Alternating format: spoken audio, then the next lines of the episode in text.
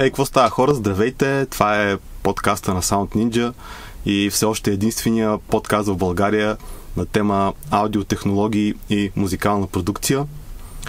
Аз съм Боян, някой ме знаят като Low Heat и съм преподавател тук в Sound Ninja училището. Днес имаме супер специален гост, Евгений Енчев, Гената. Който не знае за него, сега ще се познае по-подробно с него, но повечето хора със сигурност го познават като основният двигател зад изданията на So Cold Crew и така един от най-известните продуценти от нас, който е работил с доста артисти. И сега ще си поговорим малко с него за продукция и за доста интересни неща.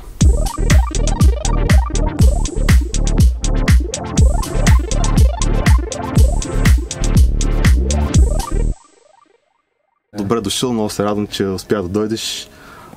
Как се справи с паркирането тук в центъра? Е много тегава ситуацията, човече. Имах късмет днеска. Имаше, да, свободни места, намерих бързо. Жестоко, защото хората тук много често закъсняват за урок примерно половин час, защото обикалят като... Аз като никога подрених. Жестоко. 15 минути, даже не мога повярвам. Жестоко, човече. Много ти благодаря, всичко е точно. Ти всъщност ще идваш пак след... Какво се пада? След около 2 седмици? Нещо такова, да, 9 февруари. Да, за твоя, всъщност, за твоята работилница, в която, нали, ще покажеш на хората всъщност какъв е това процес на работа, нали така? Да. Да, кажи само така с 2 думи, какво ще научат хората от тая работилница, така да започнем с това и най-общо, нали? То програмата има в сайта, между SoundNinja.org, там е изписано подробно. Но с 2 думи ти кажи какво ще правите. Всъщност. Относно workshop, да, ще започнем с... Ще донеса може би 2-3 песни наши, които сме издавали вече. Супер. Проектите в Studio One. Това е много ценно. Да, и просто ще започнем от самото начало, понеже аз микса и инструментала ги правя в една програма, съответно директно проекта на инструментала и на песента на едно място. Добре, с микса. Много ясно. Ще започнем от самото начало, от правенето на бит. Сега дали ще е семплиран бит, дали ще е свирен бит, ще видим коя песен ще избера. Хората ли си изберат коя песен или ти как? Не, аз ще избера. Аз ще избера 2-3 песни. Правилно, хубаво да избереш ти, което ще покаже най-добре. Да, нещо, което има по-интересно в самата песен. Точно. Та ще започнем от бита. Ще покажа какво съм правил, как съм подбрал звуци, дръм, секвенси, акорди, неща, ако е свирено. Впоследствие запис на вокали, как съм смесил вокалите с... Той би как сме аранжирали песента. След това ще донеса и малко мои семпли, които аз съм си чопнал от някъде. Така. И ще пробваме да направим инструментал от нулата с хората, които са записали на този курс. Жестоко. Естествено, аз ще им помагам с каквото мога. И след това, след като имаме някакъв basic инструментал, надявам се за час и половина, ще го аранжираме и ще пробваме да запишем вокали. Ще имаме човек тук, който ще... Да. Кой е тайна? Или? Двама човека са. Да. Кои ли могат с тези хора? Не знам. Нямам представа. Абе, да не са тия хора. Те записваме с тях. Не знам, възможно е. Значи става доста интересно. Обаче това ще разбере тогава, нали? Това ще разбере тогава, да, на самия курс, workshop. То много, бих казал, съдържателно, това за един ден или колко? 6 часа. 6 часа. Да. Значи хора, това ще са ви 6 часа в живота, в които трябва да сте във форма, защото доста интересни неща ще са това, които... Да. И ще мисля да е нещо наистина, което си струва, примерно аз, което бих искал да посетя. Точно. И мисля, че... Ти не пазиш тайни, нали? Мисля, показваш общо взето. То в наши дни реално нямат... Хората много се притесняват, че все едно, ако си кажат тайните, все едно някой ще им вземе хляба. Обаче, тайни, то няма тайни, нали? Това ти си уверен в твоите неща и някой дори да ги научи, каквото няма да... Да, и той една песен, 2 да покаже, той има още 100, които, нали, не са ясни как са направени. Абсолютно. Аз единственото, което не показваме, примерно да правя, както ти правиш битове на живо, аз това не мога да го направя, защото много бавно правя битове. Ми трябва примерно 2 дни, за да ми харесат барабаните, после да оправя семпъл, да не става. Разбирам те, хората идват точно да видят ти как работиш, така че всичко е точно. Ще ви, да им харесва. Всичко е точно, те ще дойдат заради тебе, реално. Това си е неоспорим факт. Иначе това се случва в Studio One, нали така? Твоя DAW, който това е интересно, защото аз не познавам никой да бачка. Смисъл, той е много як DAW. Аз не познавам никой да бачка на Studio One. Ума и Дума от Варна, okay. Фенги, той ми я показа. Те първи бачаха на Studio One, не знам на него кой ме беше показал. Okay. Той ми даде Studio One 2. Да, то сега има 4 има. Сега има 4, я го купих преди няколко седмици и е супер програма. Много лесно се инсталира, веднага си дръпна сама всичките там банки с звуци. Сега новата вече се направи много по-ориентирана към продукция, което много ми харесва на мене. И даже не съм я разучил още, смисъл, не съм имал време да седна да видиш новите неща. Дори не знам как си направя свинга на барабаните още, защото в старата версия нямаше свинг и трябваше да си го правя ръчно. А сега вече има някакви свингове неща, проценти. Обаче сега като си го правя ръчно, сега знаеш какво прави свинга всъщност. Което всъщност е много полезно. Помни от Fruit Loops какво правиш свинга. Да, там също го има този принцип, да, абсолютно. Добре де, дай сега си поговорим малко за твоето студио, защото аз съм чувал доста за него, нали, всъщност ти си бачкаш в твое собствено студио, нали така? Ми да, то е наше. Да, е ваше, но аз бъркам ли си или той е в твоя блок?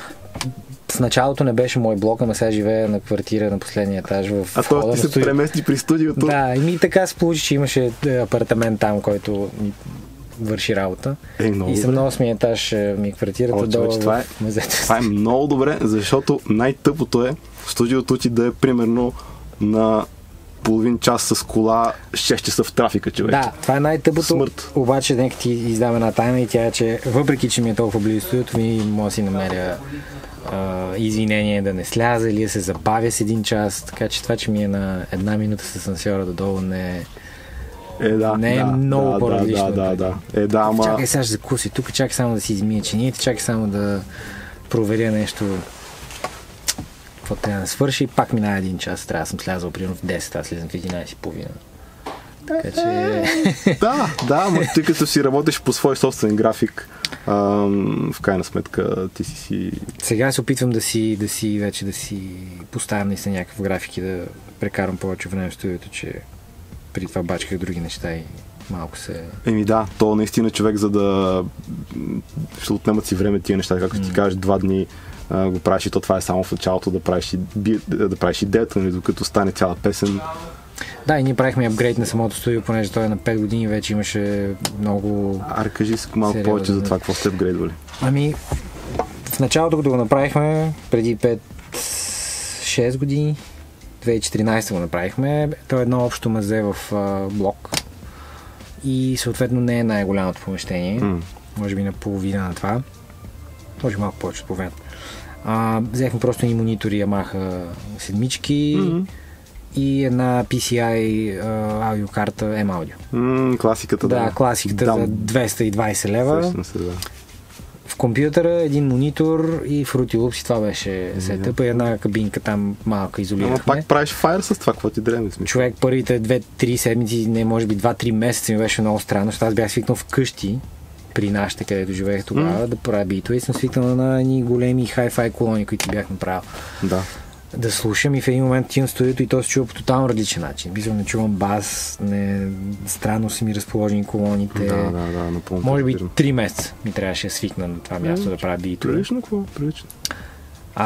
Впоследствие го изолирахме, добавихме още пирамидки, неща да спре да кънти като баня. Акустика, да, много е важно. Това само искам да те прекъсна. Акустиката, хора, е супер важна. Хората го подценяват това.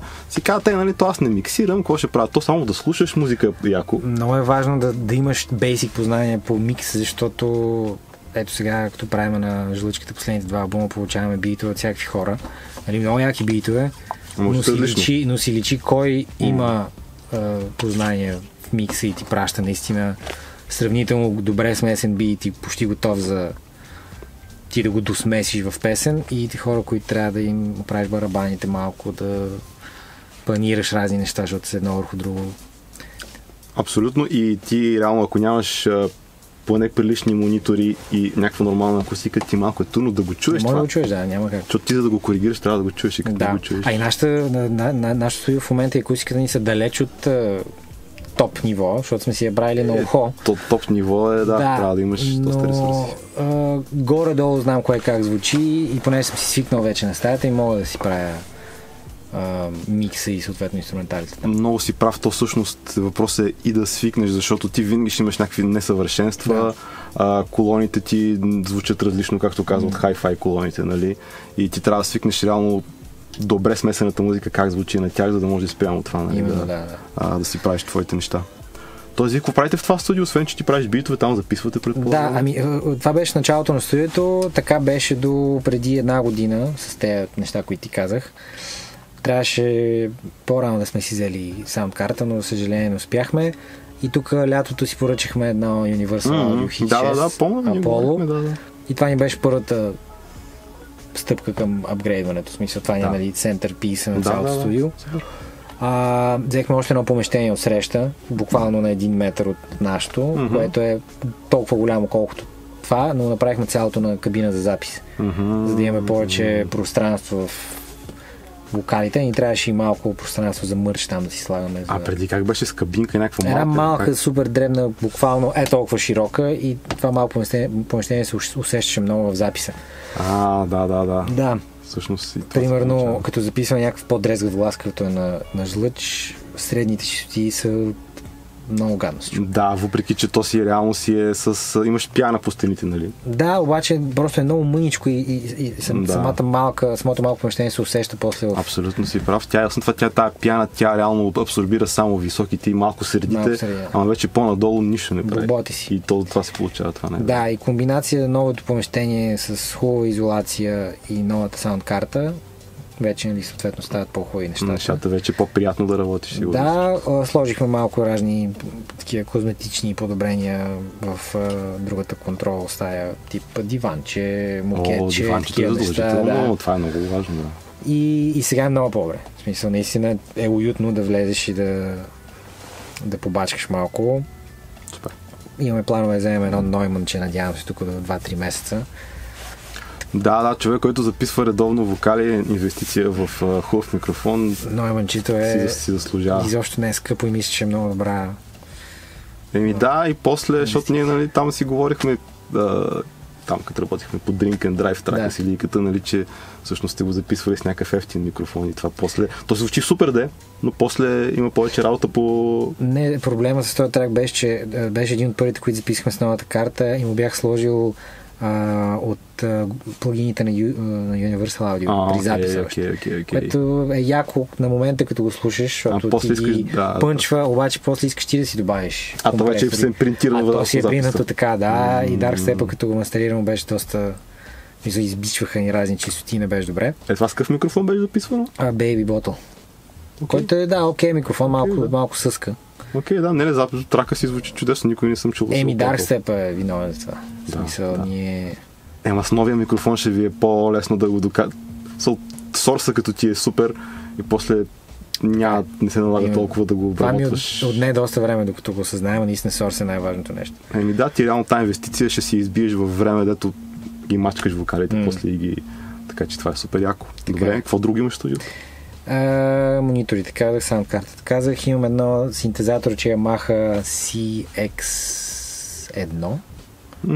От DJ Roland си го купих при 3-4 години.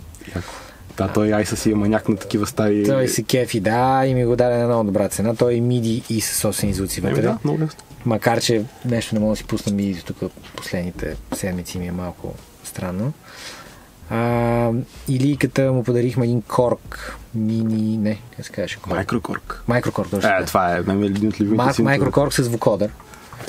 Много як. Той си го донесе в студиото, иска там да стои, да мога да му е под ръка, не знам, защо не си го държи вкъщи. Това е зверски синтаз, много му се кефа. Много як. И едно MPD имам такова, средно MPD. Пад контролерче. Пад контролерче и грамофон, миксери и много плочи. Това ми е. Яко е, че имаш всичко необходимо и нищо излишно. Той няма много място, ти кажа. Той не ти трябва. Ти имаш нещата, които ти в софтуера, плагините, които имаш с аудио интерфейса. Това си баяки неща. Но техниката е важна, както си говорим, ама аз сега е добър момент така да преминем към следващия въпрос. Ти не смяташ ли, че хората отдават прекалено голямо значение на техниката? Аз съм забелязал, че хората нищат най-дребните детайли, почват само да обсъждат това, онова, не знам си какво, пък не правят кой знае какво става техника, пък само да. Имало този момент. Аз съм забелязал и в други браншове, не само в музиката. Че някакви хора зарибят повече по гиера, отколкото по самия процес на правене на музика. Не знам, що е така. Може би, защото има толкова много як гир, че... Да, и според мен маркетинга от тия компании не помага да стане обратно. Ето, примерно, вчера гледахте видеото на новото MPC One, което много яко, много придържа. Изобщо не ми трябва. В смисъл, нали, не ми трябва, но съм такъв, това сега го взема, няма да е лоша. И аз съм така, че вече, въпреки че имам машини, имам пуш, обаче си казвам, едно MPC няма да е. С тъч скрин отгоре, директно семплираш в него. Не е обаче въпросът е наистина да не го купиш, ако не ти трябва, защото това ти е време, което трябва да го разучаваш, в което няма да правиш най-яките битове на света. Аз бих си го купил, защото ще ми върши работа и за лайвовете, които правим в So Cold Crew, но от друга страна, като се замисля, не ми трябва. Не ми трябва лаптоп с софтуер на него и MIDI контролер. Това е което ми трябва. И грамофон и миксер. Да, абсолютно. То стендалон машината трудно ще отмени нуждата от лаптоп, защото ти реално и да направиш бита на него, ти трябва да го миксираш някъде, да го аранжираш. Да, не, аз говоря специално за на сцената, защото аз ако имам лаптопа с целия проект или специален проект направен за лайв, аз мога да правя много повече неща, отколкото в MPC. Абсолютно си прав. Лаптоп е много по-универсален. И вместо да дам 1400 колко струва това MPC, мога да ги дам за лаптоп и да... Абсолютно. Много си разумен между теб, много това е човек, нали, така с опита почва да... Нали, да не се хвърляш веднага на първото, което ти хрумне, нали, почваш малко... Вече на 30 години да почва да се появява някакъв разум. Това е много добре. Това е много добре. Аз лично мога да кажа, че аз се кефа на гир, обаче до някъде го отделям и от самата продукция, защото аз мога да правя музика, просто ми трябва компютър, MIDI, кейборд. И съм готов с Ableton и с някакви VST-та. Интересът към гира, по-скоро съм осъзнал, че ми е просто страничен такъв интерес. Ма не ми е непременно да ми трябва всички този гир да правя музика. Единствено, като улеснява по някакъв начин. Примерно, пад контролера, като си го взех MPD-то, доста ми помогна за барабани. Абсолютно. Защото те MPC патчета са ми много удобни. Абсолютно. Малко по-различни са, нали, от пуша и от, съответно, от машина. И MIDI клавиатурата, защото в началото, като започнах да правя битове, нямах нито пад, нито MIDI клавиатура и... Но пак си правил битове, нали? Ей, това е много важно. Само с мишка. Това е много важно, не да чакаш, аз ще почна да правя битове, като си купа това. Не. Човече, който иска да прави битове, сега да и прави битове. Много ми беше интересно. Много ми беше интересно и може би от 2006 до 2009 всяка година след училище, всяка вечер след училище, сега ми... То нямаш тогава Facebook и неща, които да ти... Той май точно тогава почна да се появява Facebook. 2009-та почна Facebook, аз до тогава бях всяка вечер слушалките, нашите с път оттатък, аз такъв слушал. Да, ами точно това, нали, аз всеки път се питам и тук нашите ученици, това да им го... човек, ако иска, ще седне и ще прави, ако щеш на телефона, човече, може да схвалиш безплатен апи и да правиш битове на телефона. Да, пак ще споменем албума на Madlib, дето е правен последния с iPad. В смисъл, ако искаш да правиш битове, ще правиш битове, не ти трябва някакви супер скъпи неща. 2020 всичко звучи окей. Това си извинение, да. Просто, поне при мен, като спра много време да правя битове, ако да кажем един месец не правя битове, или каквато и да е музика, и то малко губиш моментум. Така че просто трябва постоянно да мислиш нови неща, да си в този молд на правене на музика и тогава вече няма значение къде си. Ами да, то е малко и като със свирането на инструмент, защото, нали, всички, които свират на инструменти, реално се казват, че трябва да практикуваш всеки ден.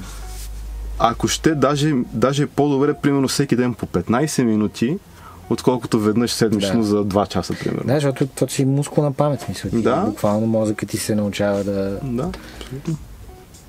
Но той компютърът ти пак всъщност е инструмент и тук мускулът ти е мозъка, нали, който вече е свикнал да мисли в тая насока. Това ми беше всъщност следващия въпрос, да е всъщност ти, значи всеки ден всъщност гледаш да се занимаваш по някакъв начин. Питам се, в смисъл, има и други неща, които трябва да се вършат през деня, нали? Естествено, няма как. Много задачи, но да, опитвам се да мога съм колкото се може повече време в студиото и да правя нова музика, защото с моите приятели имаме доста идеи, които искаме да направим и няма време за губене. Съответно, искам да си завърши всичко, което съм си почнал в главата и да прави нови неща. Да, да, абсолютно. И известно време не бях правил битове и затова сега съм малко такъв гладен да седна и да... Ами това е най-доброто, и ти всъщност като занимаваш всеки ден, така почваш и да надграждаш всяка следваща идея, всъщност става все по... все по-добре, все по-съвършенстване. Да, и ми се правят различни неща, не само това, което сме правили до сега. Смисъл, различни стилове ми се правят, не само хип-хоп. Какви стилове? Да, да, ти между другото знам, че имаш и един проект, който беше малко по-страничен. Нали? С параплана. Да, да, да, спомени само за това с две думи, защото той е малко по, може би малко по-малко разпознаваемо и известно, да, нали, като това, което са другите неща, но всъщност също доста яко, така че... Да, ами яко се получи, ми харесва албума как стана. Преди 2 години се бях запознал с Алекс, която е вокалистката на групата.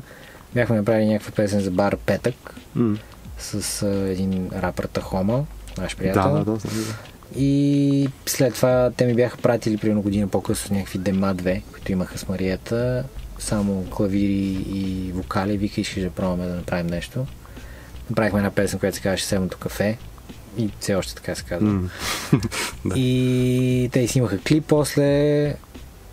Аз викам, тая песен става много яка, дайте да направим още една. Пак ми пратиха някакво демо на вокали и клавири. Аз го взех. Направих барабани, бас, някакъв къс аранжимент. Те си скефиха. И така решихме да направим албум. И за 2-3 месеца.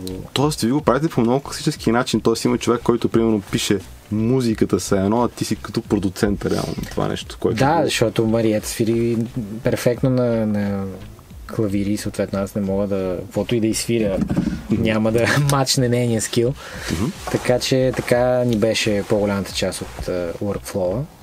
Но се получи добре, мен ми хареса това. Ами да, това е много такъв традиционен похват, нали, в който имаш едно композитор или човек, който композира основната музика, и продуцентът е този, който му дава вече някаква форма такава, да звучи вече наистина яко. И аз така си го представях като работа. Защото в наши дни много хора правят всичко, нали? Но пък всъщност, когато се комбинират повече хора, става по-яко, защото всеки допринася с това, в което е, това, в което е най-силен. Така че това е много, много як начин на работа и всъщност е яко, че сте се намерили с тия хора да сте на една вълна и да се получат нещата.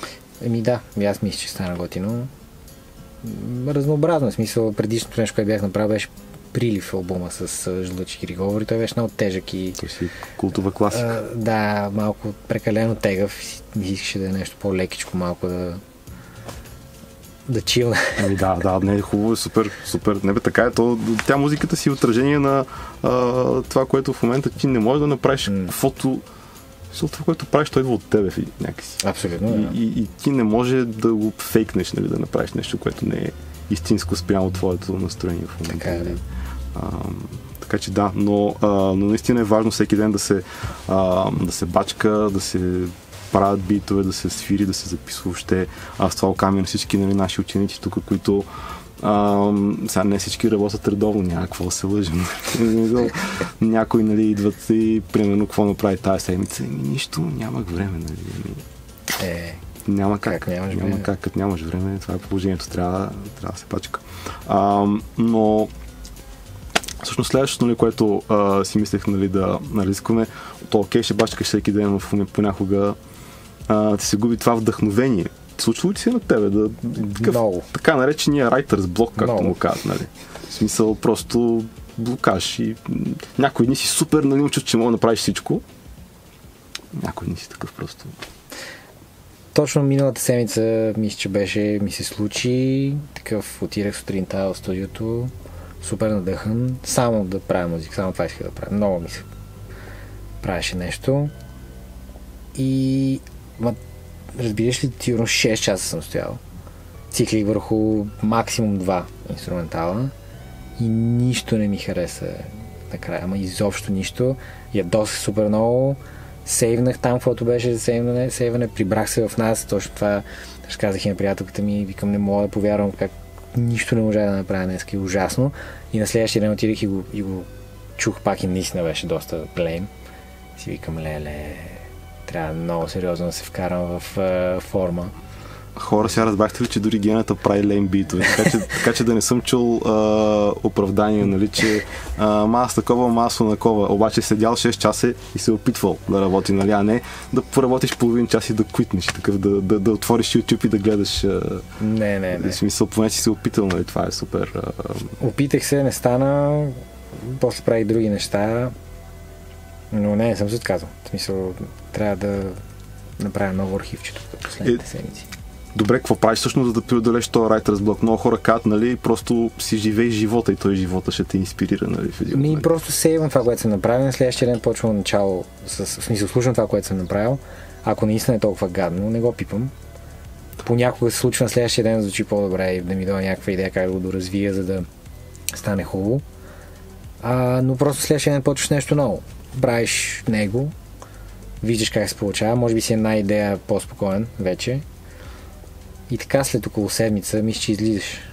Поне на мен така ми се случва. Да, абсолютно. Според мен е важно наистина, като има нещо, което виждаш, че не работи, да знаеш кога да не си, да спреш, да спреш си губиш времето с него. Просто го редиш и минаваш нататък. Доста пъти ми се случило да не работи и съм се депресирал яко за неща.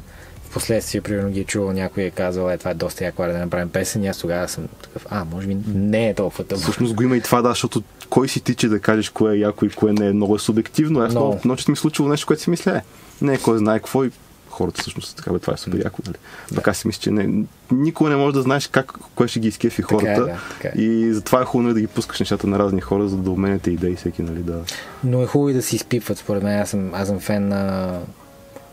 Нали, някои хора може да го направят и за един час и да стане перфектно, но в моя случай ми отнема поне няколко дни да съм такъв доволен с това, но за да го издам трябва да мине, не знам, поне сигурно месец.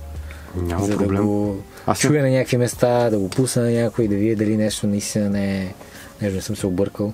Няма, абсолютно си прав, аз имах пред просто на ниво идея, нещо, което на тебе ти струва, че не е кой знае какво. Да. Друг човек може да го развълнува всъщност доста, защото е супер субективно. Това казах във връзка с това, което е модерно в последните години, именно по-скоро вайба в песните да е основното нещо, а не толкова продукция или текст или деливери. Защото много хора сядат, случват някакъв бит, това е много вайб, правят нещо отгоре, което те са 15 минути и на следващия не го пускат. Не мога да го... и това допълнява се това пренасищане с музика и всъщност от целият този шум не могат да пробият нещата, които наистина са яки и изпипани. Това е положението, да. Просто много хора правят музика, вече стана доста популярно хоби, ако щеш, нали, за хора, които просто... Той е нож с две остриета. И хубаво и е лошо. Да, и е хубаво и е лошо, но наистина си прав, че за да се изпъкваш е хубаво да си изпитваш нещата, така че е вала за това. Я кажи сега, ти тази седмица видях, че всъщност миналата седмица, това ще се пада за хората, които ще гледат всъщност подкаста, ти всъщност пусна някакви битове такива, ти рядко пускаш само битове, не? Така беше пуснал преди един биттейп май. Да, бях пуснал преди 2 години един биттейп с всякакви инструментари от албуми, които сме правили. Да, но те бяха инструментари от албуми, това сега какво е? Този биттейп е с нови инструментали, не са чувани от никой все още. И понеже много хора ми пишеха в последните години, продаваш ли битове, как можеш да добиеш твой бит, аз се казвах не. Да. Обаче пък влязах преди 2-3 седмици в старите проекти, примерно година, 2-3 назад да вия колами, имаш някои битове, които не бяха лоши, харесваха ми. Имах нужда от малко работа да им добавиш нещо. Някой повече помиксано, като аранжименти, като звуци си бяха добре, да това и харесах. Но никой от тях нямаше да го пазя за някой албум, защото в принцип това ми е на мен, че си пазя инструменталите за бъдещи албуми, които правим. Но те не бяха, нямаше да станат на нищо. И просто стоят на хара и съм такъв, добре, за какво да стоят на хара? В смисъл, не са лоши, харесват ми. Седнах, пресмесих ги наново, помислих си как мога да ги пусна и направих едно видео, YouTube видео и в момента се продават, ако някой иска да си купи инструментал, има имейл отдолу, може да ми пише. Да, ми това е доста добра възможност, хора, аз, който рапира и който да се възползвам. Не искам да звуча като някакъв телемаркетър, но може би няма да има много други такива неща за бъдеще. Маркетър. Човек трябва да се маркетира, всичко е маркетинг, няма как да... Да, искам да кажа, че може би това ще е единственото такова нещо за сега, което ще правя. Ти сега направо хората са в шах, защото ти сега вкара и дефицит вече в цялата стока. Това е дефицит на стока всъщност. Аз правя много малко битове, по принцип, може би заради това, че много бавно ги правя и не мога да си позволя да трябва да пазя за хората с квитбачка. Абсолютно си прав и това е ясно, че най-солидните идеи отиват за мейджър релизите, нали, които правите. Yeah. Но това е нещо друго, което хората, аз искам да обърна внимание, че всъщност ти все пак, как ще правиш малко битове, но ти все пак си направил известно количество битове, за да отделиш няколко, които са най-яките, които влизат. Тоест ти като направиш албум с 10 бита, примерно, ти не си правил 10 бита. Да. Нали сещаш? Е, това много хора го пропускат и си мислят, нали, че ще работиш по бита на живота си, по трака на живота си, сумна ти време, всъщност трябва да направиш известен брой неща, от които някои ще са супер, някои ще са много лем, някои ще са окей, има всякакви. Имаше някои много лем, които слушах миналата седмица. От преди 6-7 години направя, не мога да повярвам какво съм си мислил. Да. Абе, всички имаме такива моменти, въобще много добре те разбирам. Но така ли, да, това е в YouTube, нали така? В YouTube, в So Cold Crew канала, да, едно цяло файлче, в смисъл, не са отделни битове, 36-7 минути, 20 бита, всякакви разновидности. В смисъл от 90-тарски бумбап до някакви трапи, хорър работи. Хорър рап. Да, синт, бейст работи, малко 80s носталгия елементи. Звучи жестоко, аз би ги чекнал с... Да, би ги чекнал с удоволствие. Да, бе, това много добре всъщност ни води, нали, към следващата тема, защото ти всъщност в някои тия битове ползваш семпли, нали така? Да. Каква ти е въобще политиката, нали, в това отношение? Ползваш ли семпли от други изпълнители, защото, нали, хип-хоп е базиран на това всъщност, да използваш неща от други тракове и то според мен даже за това се казва да направиш бит, защото ти взимаш примерно основния мотив от някаква песен, слагаш твоите барабани, ето ти бит, нали. Но какъв ти е процесът сега и променил ли се, ми е интересно, с годините от преди, нали, в това отношение? Променил се последните 3 години, защото първо си смених софтуера, почнах да правя битове на Studio One, защото Fruit Loops ми писна, но много така, цветовете им ме дразниха вече, като да отворя. И не исках да правя музика на тая програма вече. Смених си първо софтуера и след това реших, че искам да свиря повече в нещата, които правя, защото не знам, така ми дойде. Мисля, че е по-яко за момента.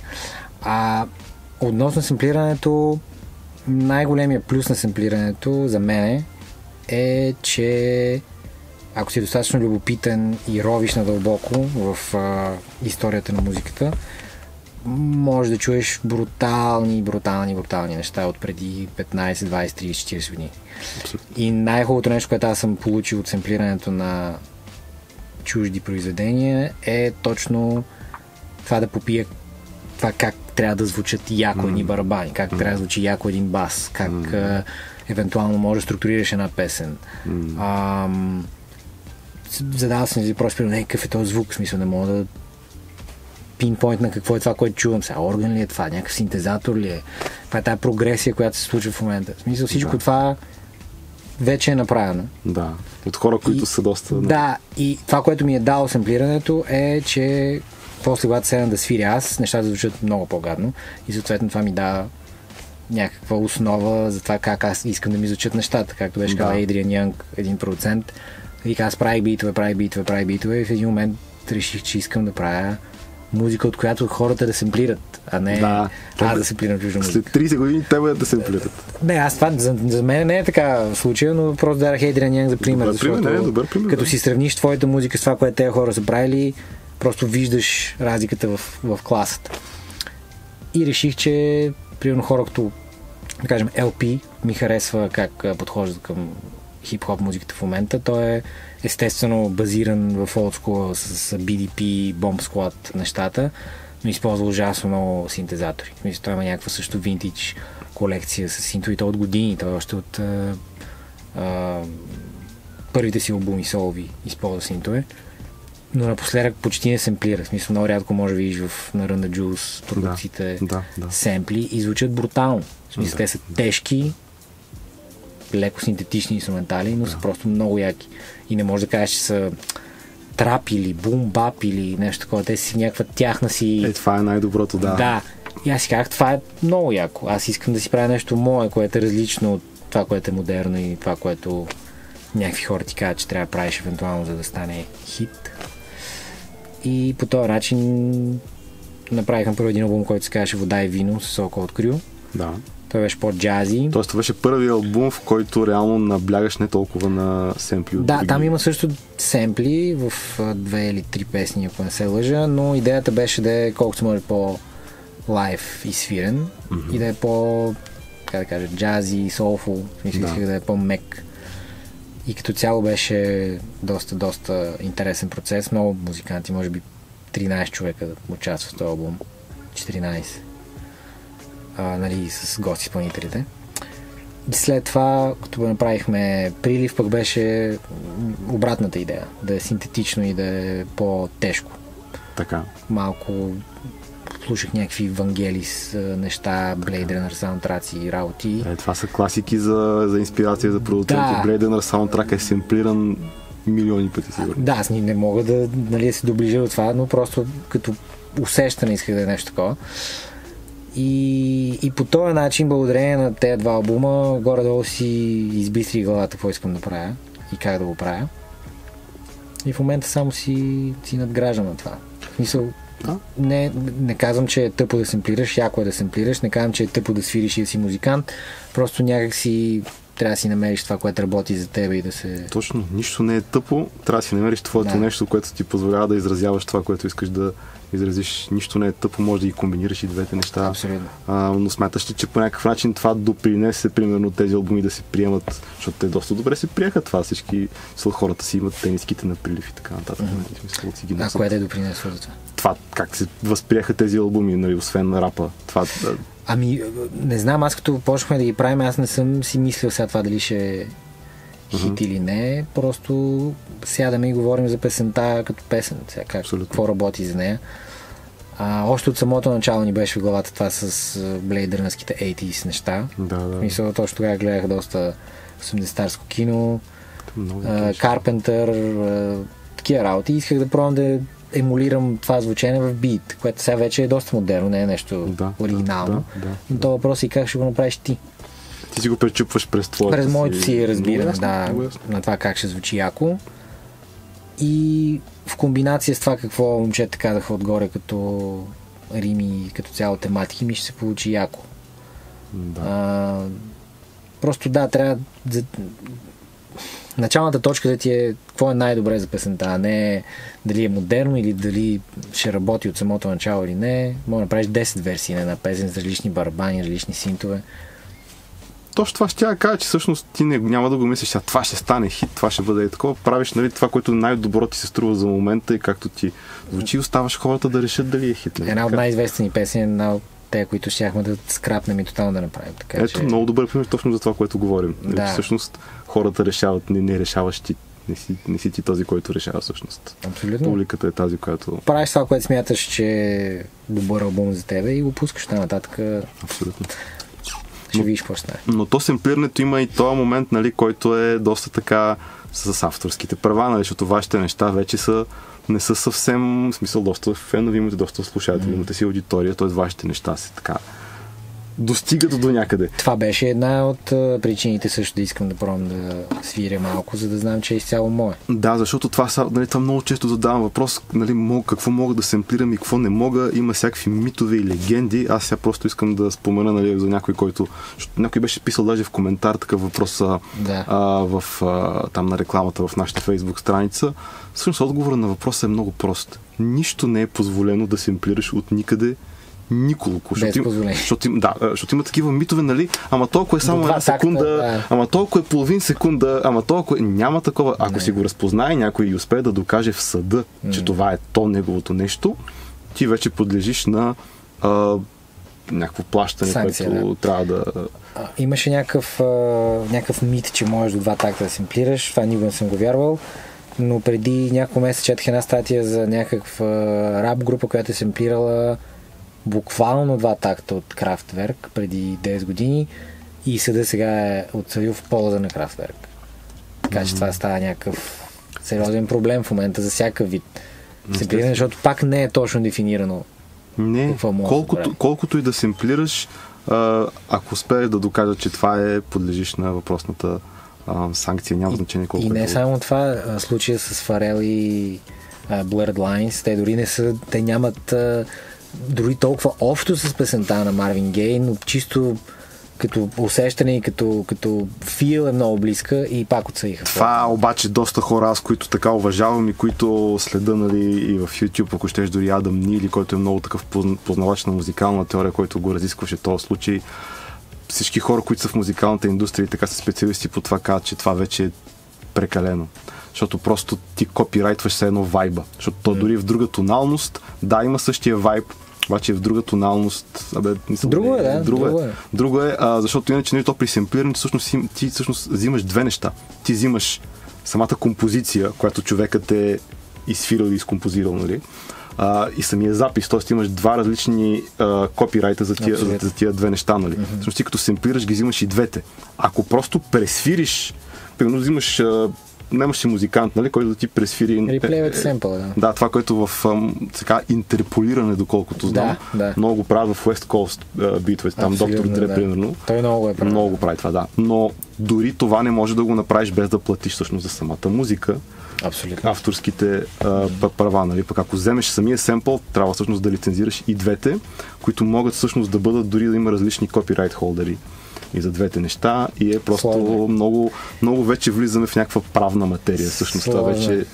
Но всъщност това е, аз лично съм за всяко семплиране, защото музиката реално ти да го изфириш, ти акорди, ти не си ги измислил ти, примерно, че ги изфириш, не сещаш. Всичко идва от някъде. Обаче за мен това започна през 90-те години с хип-хопа, когато вече някакви хора просто взимат, както казахме, отрязък от някаква песен, слага си твоя бит и печелят милиони от това, нали? Което за хората, които са авторите на тая песен. Те тогава още не се бяха усетили. Примерно Paul's Boutique на Beastie Boys е, може би, ако в момента се изчисти семплите албум, ще е най-скъпи албум. Да. Правят някакъв смисъл. Те буквално са взимали по 5-6 песни за семпли за една песен. Мисля, че малко след него става този бум, в който юристите на лейбълите всъщност се усещат, абсолютно, че имат доста пари, които могат да вземат от това и има хора, които реално само това се занимават, да дебнат кой им нарушава авторските права и кого могат да осъдят. Има си плюсови и минуси цялата работа, но ето ти затова казваш, нали, че нали, работиш с музиканти, гледаш ти да композираш, нали, повече неща, т.е. да не се притесняваш за това, нали, в крайна сметка в един момент, защото... Да, от време на време ми се семплира и се връщам към това, но по-скоро искам да правя нови оригинални неща, за да видя докъде ще стигне. Той семплирането си носи един определен вайб, дето трудно ще го постигнеш без да семплираш. Да, и обаче има и минус на семплирането, който усетих като почнах да свиря, и то е, че нали, аз започвах с, примерно, взимам си плочата, избивам си там някаква плоча, която съм си купил, преслушвам я и си харесвам тази част в песента, много ми харесва, тези 10 секунди, примерно. Записвам ги и почвам да си ги чофвам. Аз преди години първо си чофвах семплите на Audition. После ги импортвах и после ги импортвах в празен семплер в Fruit Loops. Що му работи? Що ме е работело? Какво в смисъл? Не е най-ефикасният начин, може би. Не. И докато си режех семплите, си мислех горе-долу в и барабани да му сложа на това какво чувство ще носи този инструментал и така нататък. И това съм го правил, може би, 6-7 години. Мисля, не, че пак не съм се опитал да свиря и тогава, но основното ми беше sample based.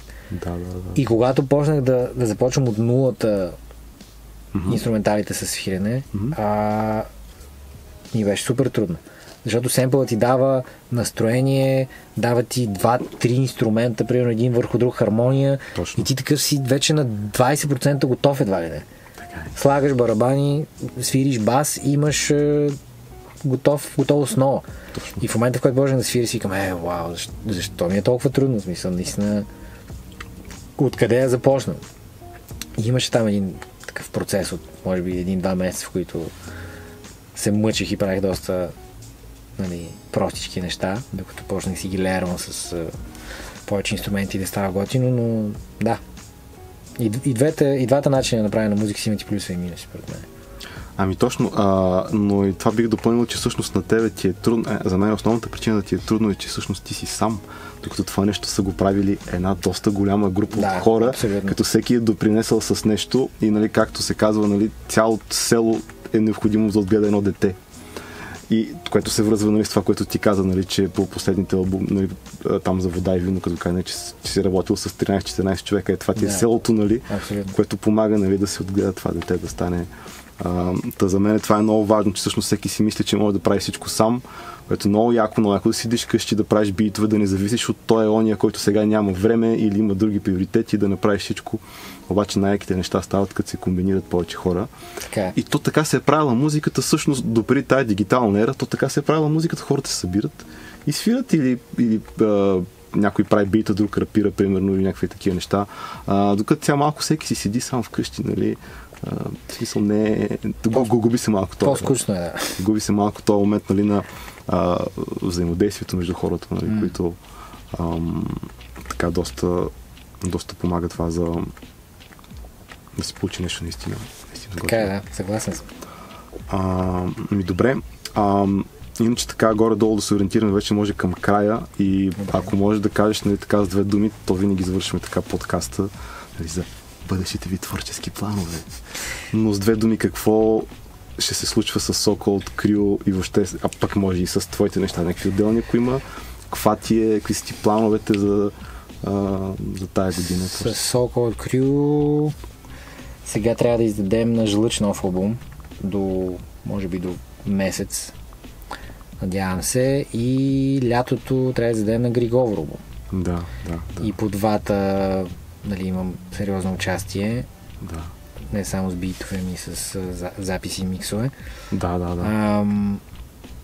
От моя лична страна, може би, не знам, ще се опитам да... Искам и да направя аз албум.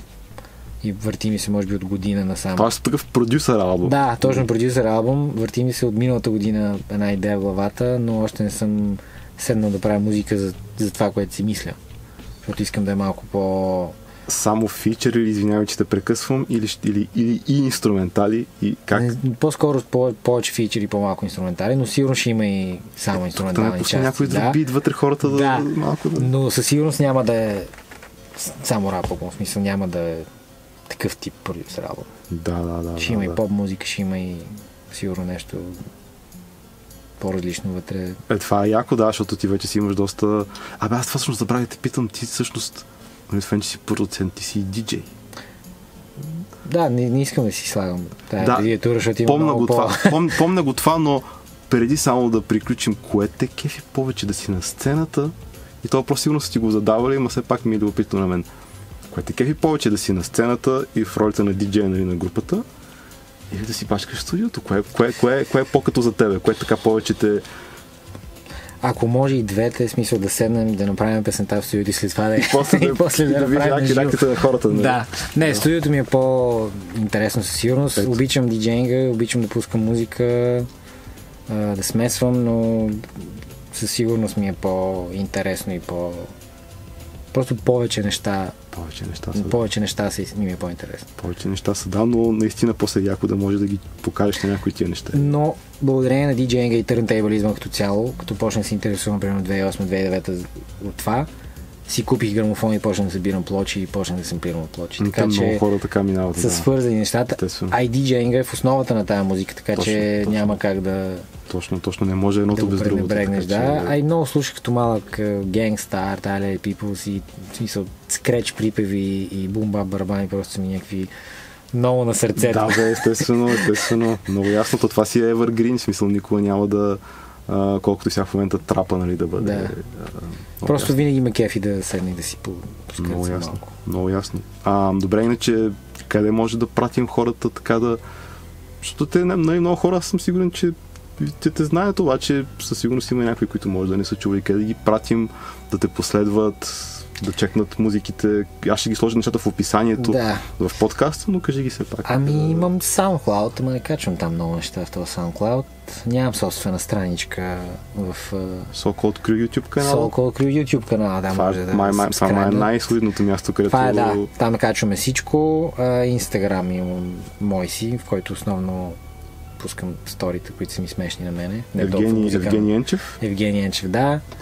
И това е, в смисъл, всичко е в So Cold Crew канала, реално. Всичко, което излиза от нас е там, който иска да... Инстаграма на So Cold Crew също. Инстаграма на So Cold Crew също. Фейсбук страниците.